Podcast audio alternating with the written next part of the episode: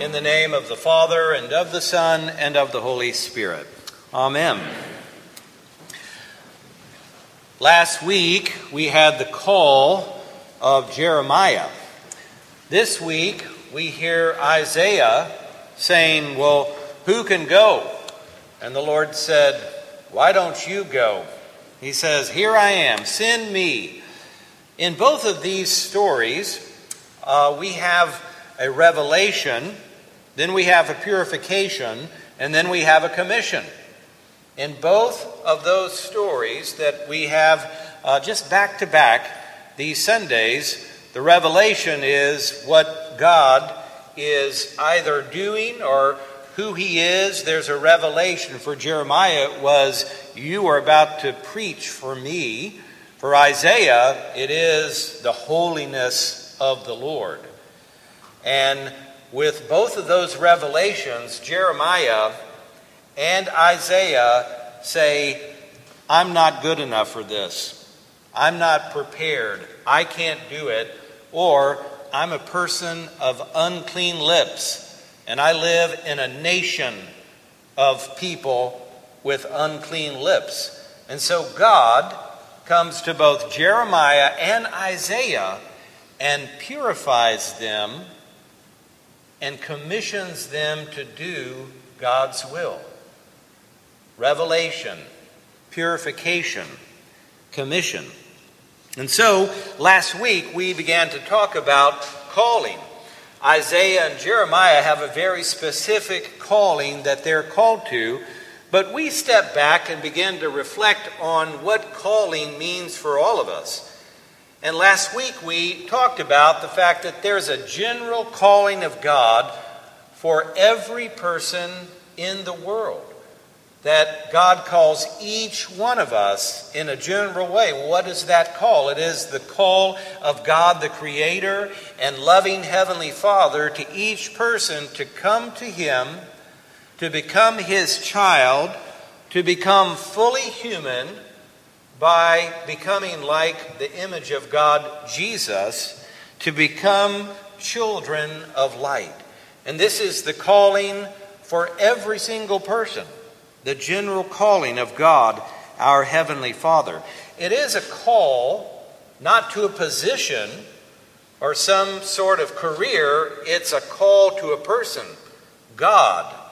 It is that call to come to the Heavenly Father and to be healed and restored and drawn in and remade and renewed and recreated. And so, this call is in fact the call to come to God and then be prepared for how God wants to send you out, how God wants to use you. So, we talked about this call has to do with our whole selves our mind, our heart, our body, our resources, our time. It's the whole thing. God wants all of us. And I came across a great quote from Richard Rohr. He's a Catholic priest. And he says, The people who know God well, mystics, hermits, prayerful people, those who risk everything to find God, always meet in God a lover and not a dictator. God, our loving Heavenly Father, is calling us to a relationship of love, and we must answer that call if we want to be alive. It is, in fact, a call to life, life in God.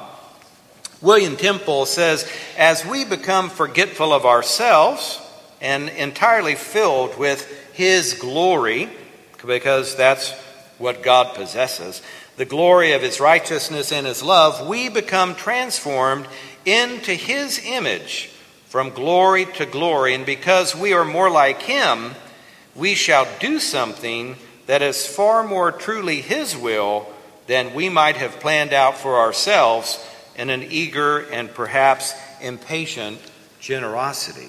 If we will come to God and allow God to work in us, to live in us, God will give us something more glorious than we could come up with ourselves.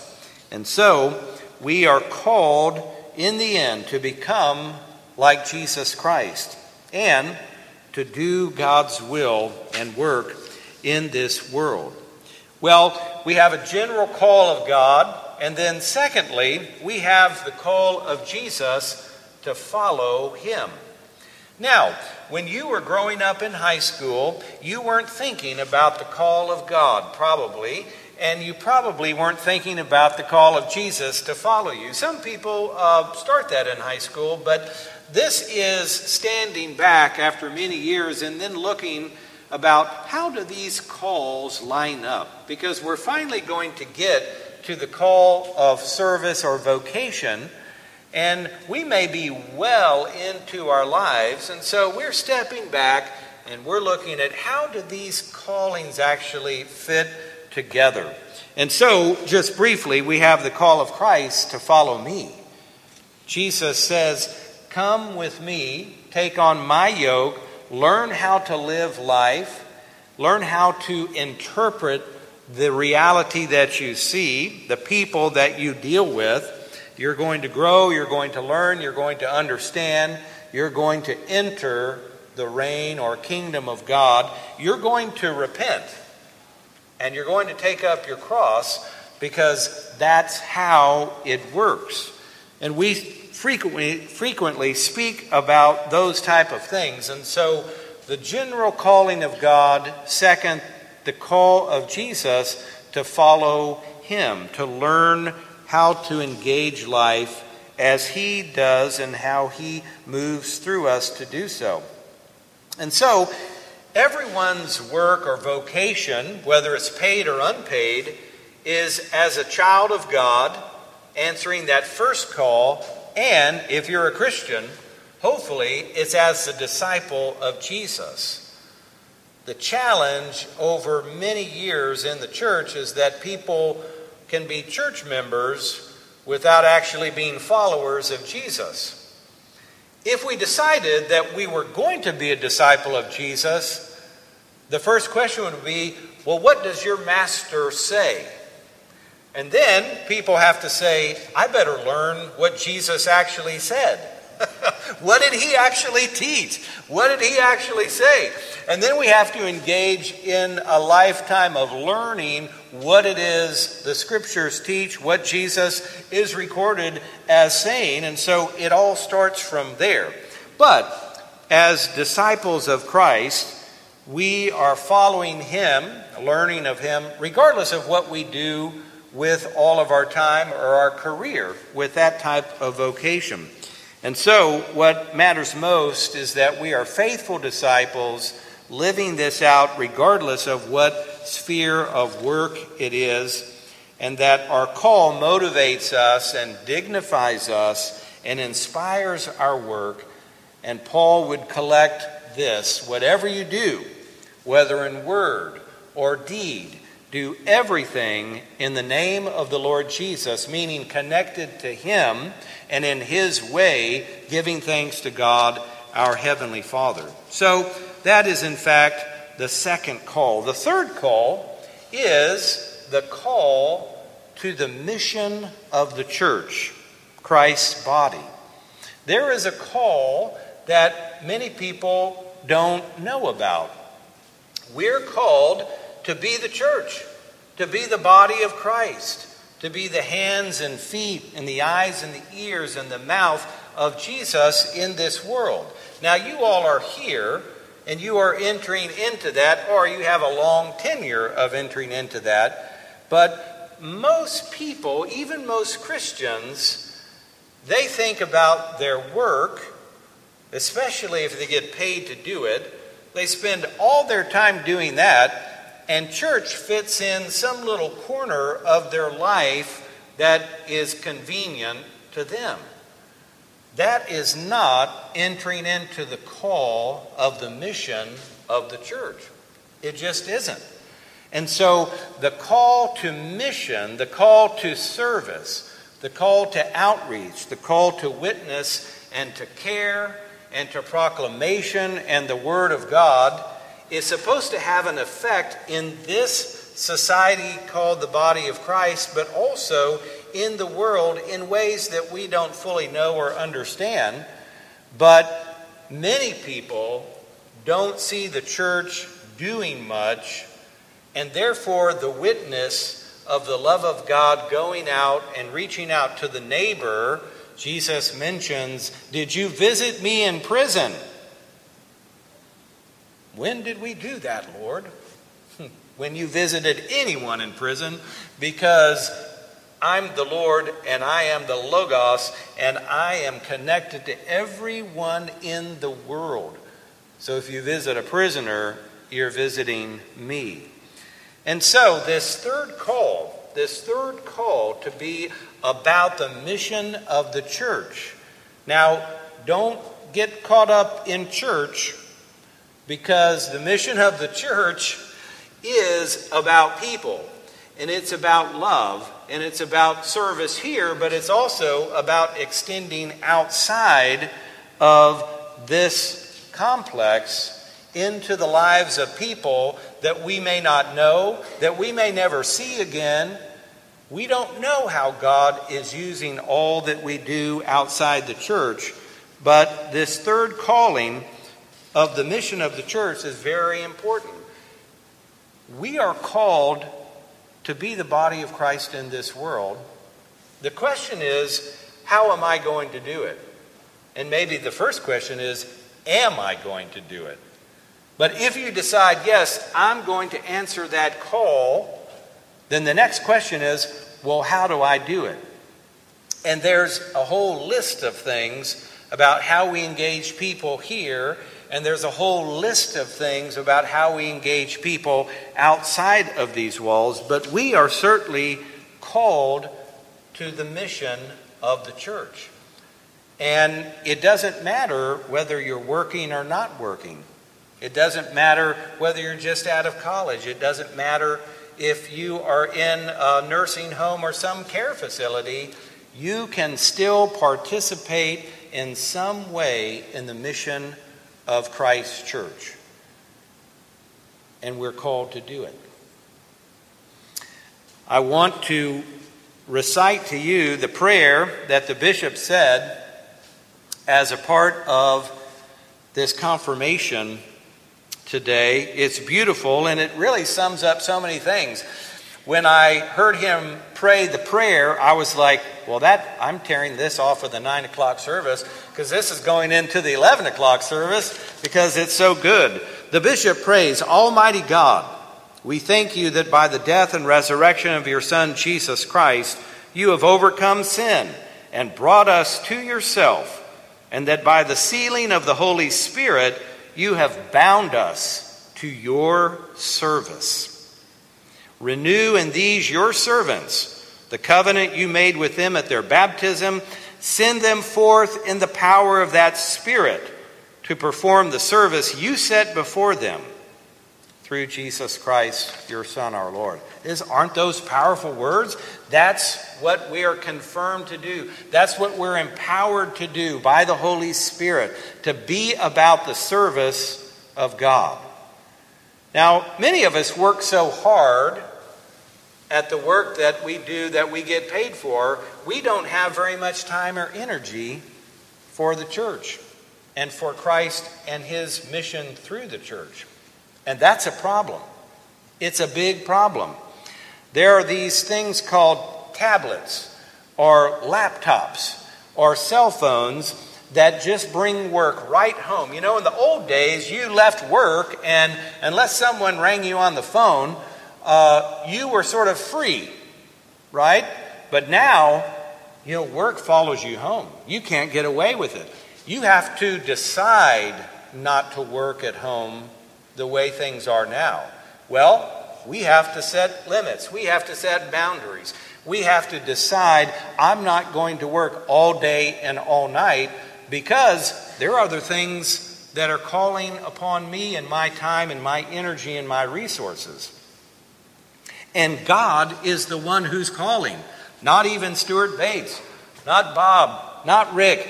It's God calling each of you to participate in the mission and the ministry of the church.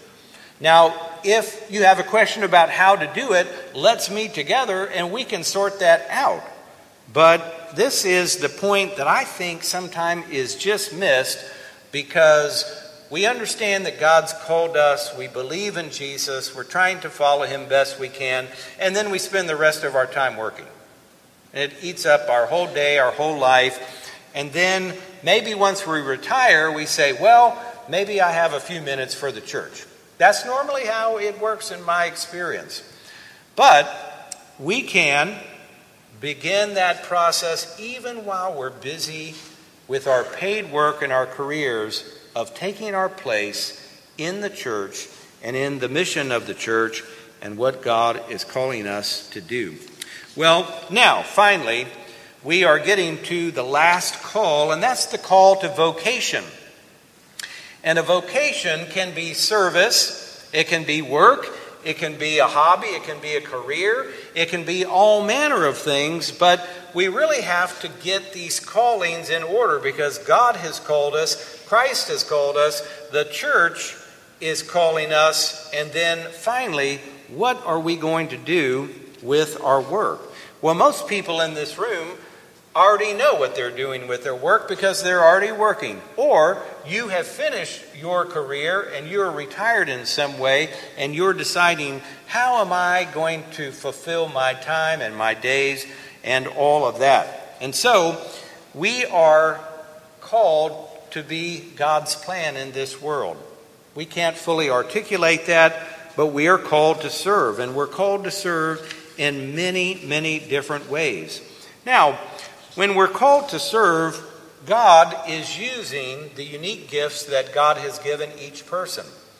Uh, I'm not called to serve on the basketball court um, because I'm really not tall enough, and I never really learned how to play basketball uh, very well, and I'm just not called to do that. Uh, somehow, I'm called to do this. And once I finish this, I will probably continue to do something that has to do with my mouth, that can just run on and on and on, because I'm from a whole family of speakers. And when you get us all together for holidays, watch out, uh, because all of us somehow want to say something. Well, so God gifts all of us with certain gifts. And we are to present those gifts to God and allow God to use those. Now, much, many of us in the careers that we find ourselves, we didn't go through a real organized, rational process, but we uh, knew what our strengths probably were. We had some connections. We asked around. We sort of tried to find a job, and then we sort of went from job to job to job and we find ourselves in some type of career or vocation. And so that's really how it works. We sort of felt our way into it. Uh, Thomas Merton, uh, uh, a, a monk who wrote a famous book called No Man is an Island, says, We must make the choices that enable us to fulfill the deepest capacities of our real selves we must make the choices to fulfill the deepest capacities in our real selves. So, God has given us gifts that we possess, and we are to use those to God's glory. Now, we're, we're having a career, we're making our livelihood, we're helping our families. And the passage that I always love to think about is Paul's uh, admonition to those who had come into the church who would answer that call of God our Heavenly Father, who were formerly thieves. And he said, Thieves, former thieves, thieves, quit stealing, work, make your money for your family, but also make enough to have some left over to give to those in need. So it's not about just making money for ourselves. We are called to make enough money to give to others. Well, I want to finish uh, with a story. Uh, it's a story about someone who was a carpenter. His name was Bob. and he loved to work with, with wood. It was his art, his craft, his joy. It was his escape, actually, because he knew that when he was woodworking, he wasn't dealing with the office, he wasn't dealing with the wife, he wasn't dealing with other pressures, that he could escape in his carpentry. And so he continued to do that. Now, he worked as a, a mid level executive in a bank. And that's how he made the money. But his real heart was in carpentry.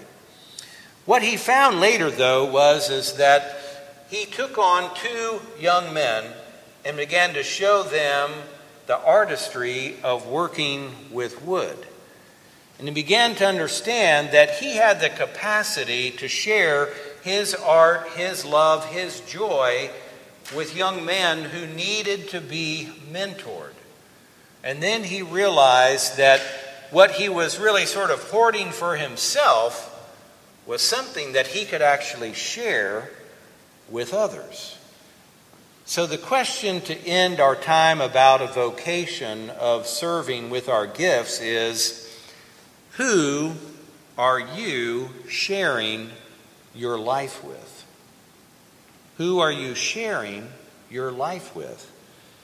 And I just want to end by saying we have ways to do that at St. Francis because we have the gathering where we share our life with others.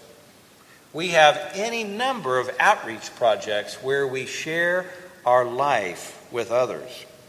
We have a way to share your life by reading and mentoring and helping students learn math at Woodview Elementary. We have all sorts of ways that we are actually sharing our lives and our gifts with others, and that's how we fulfill our call to serve. To serve God in a paid way, an unpaid way, a volunteer way, a mentoring way. So let us, by the power of the Holy Spirit today, answer all of those calls. The call of God our Heavenly Father, the call of Jesus to follow Him, the call of the church to serve and be the body of Christ in this world, and finally, the call to vocation to serve God wherever we are and to share our life. Amen.